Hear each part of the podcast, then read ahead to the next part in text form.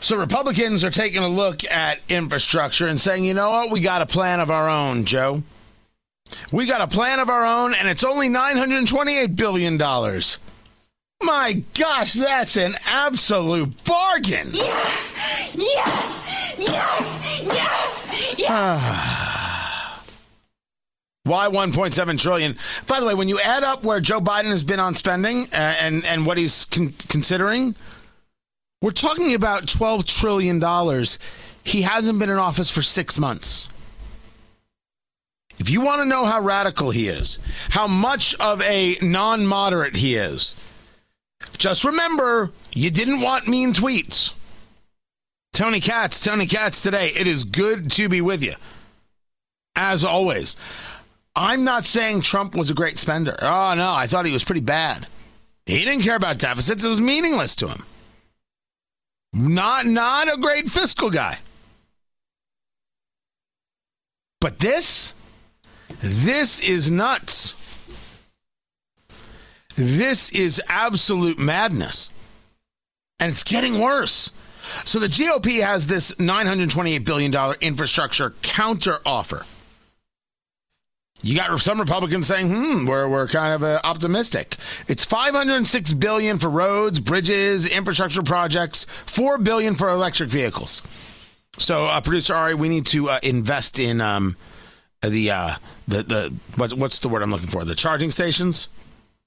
Right, that's what we need to invest in. Okay. And basically, it's you uh, pedaling and creating the electricity. That's our plan. That's our secret sauce right there. I we can workshop it a little, but sure. All right. 98 billion for public transit, 72 billion for water systems, 65 billion for broadband. I actually think that's not enough for broadband. It, this is one of the places. I mean, I, I I assume we're all on on the same page. I assume it. By the way, broadband is infrastructure. Uh, just uh, hear me hear me out. We are not better off when we don't have everyone connected. We are not better off when we don't have everyone being able to get content, to get information, to share content, to share information. So we want to make sure we want to make sure that people in the most rural of areas or in the most downtown of areas have access. Now, part of the problem is it's expensive. You want to run the fiber and do the whole thing for there, there's a real cost. You know, when you when you run the fiber in a downtown, you got fifty thousand people living in, in nine square blocks. You run uh, the, the the fiber in into a rural area, you got one person every four and a half miles because it's farmland. Yet, we need to ensure, we need to ensure that we that we do it. We need to find ways. That's what makes Starlink from uh, from uh, uh, what's his name, Elon Musk, so so interesting. You know, you could actually see Starlink uh, in space. This happened the other day because people were talking about it. We we saw it. My wife and I were out. We saw it. All of a sudden, you, you, know, sometimes you can see things move. You're like, that's a plane. Like, wait, what is that? Is it, you know, you, you get apps. You can find the International Space Station. You can, you can find things. All of a sudden, these these these blips start moving across the night sky, perfectly, one after another. Two, three, four. These little blips perfectly across the sky. 25, 26, 20. There were 50 Turns out it was Starlink, which is this interconnected satellite system that will help you get uh, broadband access in, in rural areas. Very, very important. Now, remember, Biden's offer is at 1.7 trillion, so this is 600 trillion dollars, uh, 600 billion dollars less. Actually, I take that back. This is uh, about 800 billion less than where Biden is, and Biden trimmed his from 2.3 to 1.7. So they still have some negotiating to do. Biden wants this very, very badly. We'll get into that, but this study about the masks, man, it, it, this this is it. This will this as I'm reading it kind of confirms things that we've been talking about. Let me bring in Phil Kerpen of American Commitment, AmericanCommitment.org. Uh, you can find him on Twitter at Kerpen. Not a doctor, but better at breaking down the data than anybody I have spoken to, and he has done a tremendous amount of work taking a look at what's happening in states and what's happening nationwide with numbers on COVID. And the last we spoke, Phil what you said was was that the difference between wearing a mask and not wearing a mask and and getting COVID was somewhere around half a percent in in the, the data you looked at. This study, which came out of the University of Louisville, talk to me about what this study is about and what this study says. Uh, yeah, this study found no mask effect at all, uh, either for mandates or for use. Uh, so essentially, they found there was no correlation between places where masks were used and places where masks were not used. Um, and what made this one interesting compared to you know there have been a lot of previous studies kind of looking at the same thing and you know they were sort of some found a small effect some found uh, relatively larger effect some found no effect.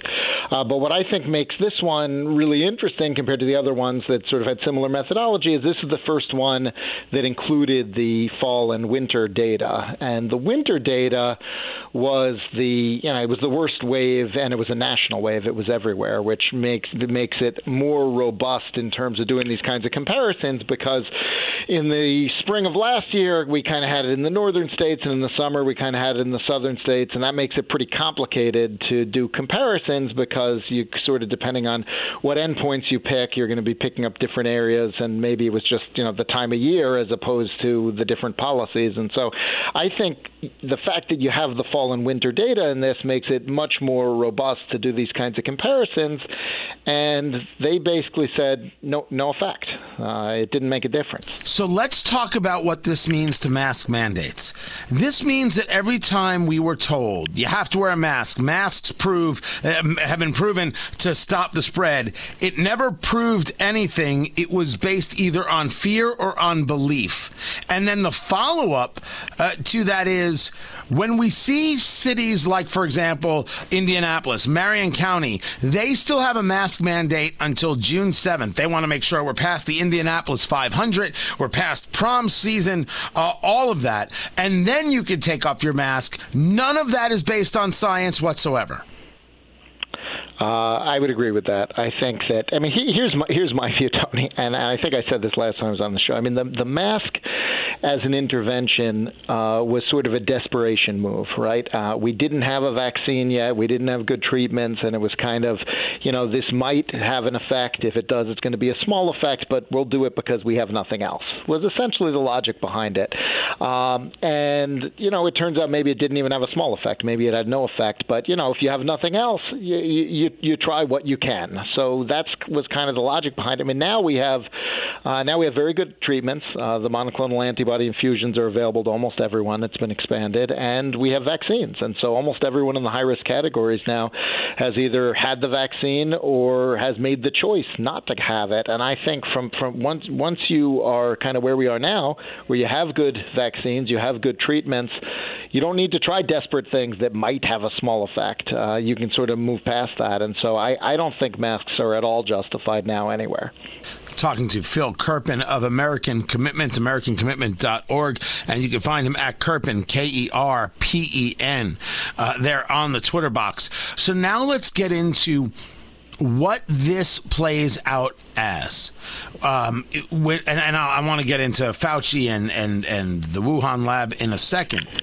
But you have so many states so many in media that have predicated these people good and these people bad based on masks everything has been mask oriented. Oh, this state is unmasking. Oh, they're going to have super spreader events.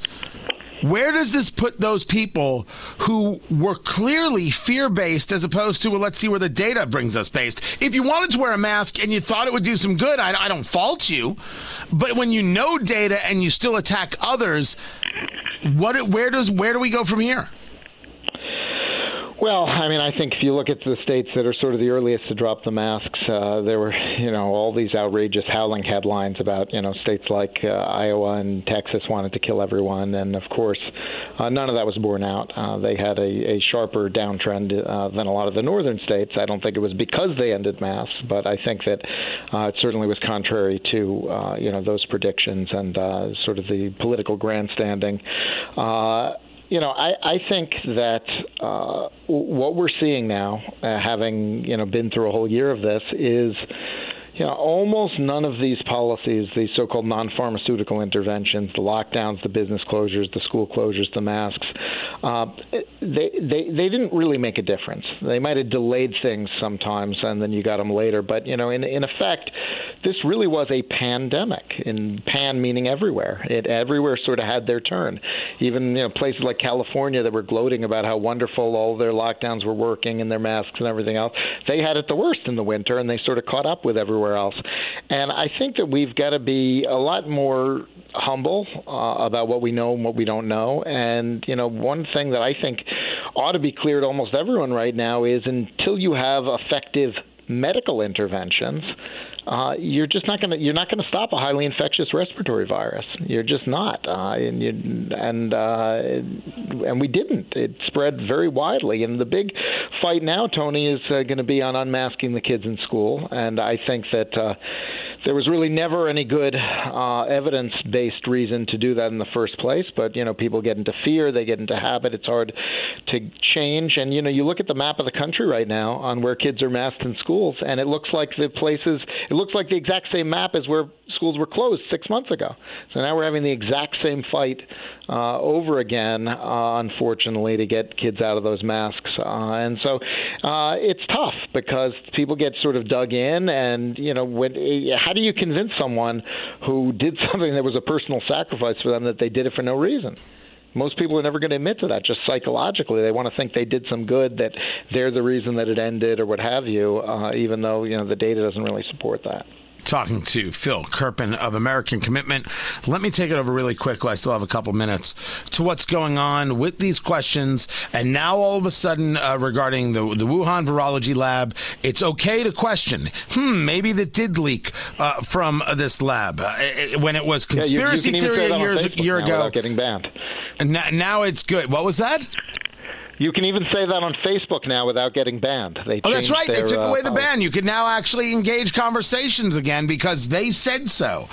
Um, this is a great example, as I see it, of narrative seeking and narrative pushing and taking COVID and saying, "How can we make this worse for America?" I know we will. We will weaponize it against the people to prevent them from having conversations. How much evidence do you believe we have that this was a leak from a lab in Wuhan? Well, I always thought that it was a, you know, it would have been an awfully big coincidence if it happened to emerge naturally in the very same city that has the lab that was doing research on exactly this type of virus. Uh, and so, sort of just the basic circumstantial uh, fact of where it started and what was happening in that lab has always made it, uh, you know, pretty likely in my mind that that's that it came from the lab. And you know, nothing we've seen in terms of the evidence that's emerged over the past year has uh, supported the idea of natural emergence because it still hasn't been found in an animal anywhere. And I think they've tested 80,000 animals in China trying to find, uh, you know, the animal that it jumped from, and they they found none, zero uh, animals that were were infected with it. And so, you know, I I think you know, and I, you've probably seen the very long Nicholas Wade thing that was on Medium, and you know, there's just there's a lot of evidence suggesting that it came out of that it came out of that lab, and um, you know, is it possible that it emerged naturally and it was just a coincidence it was the same, in the same city? I mean, it's certainly possible that that's the case, but uh, the idea that somehow thinking it leaked from the lab is a conspiracy theory or crazy or not supported by the evidence. That was never true. And Tony, to me, the fact that all the media all at once switched from "there's no way this is a crazy conspiracy theory" to "oh this might this might be right. true," they must know so. They must have been tipped off. There must be some more evidence coming because otherwise, I, I just don't know why that would have happened. His name is Phil Kerpen. Follow him on Twitter at Kerpen, K E R P E N, AmericanCommitment.org. Phil, always an absolute pleasure. There is a lot more to get uh, to. I'm Tony Katz.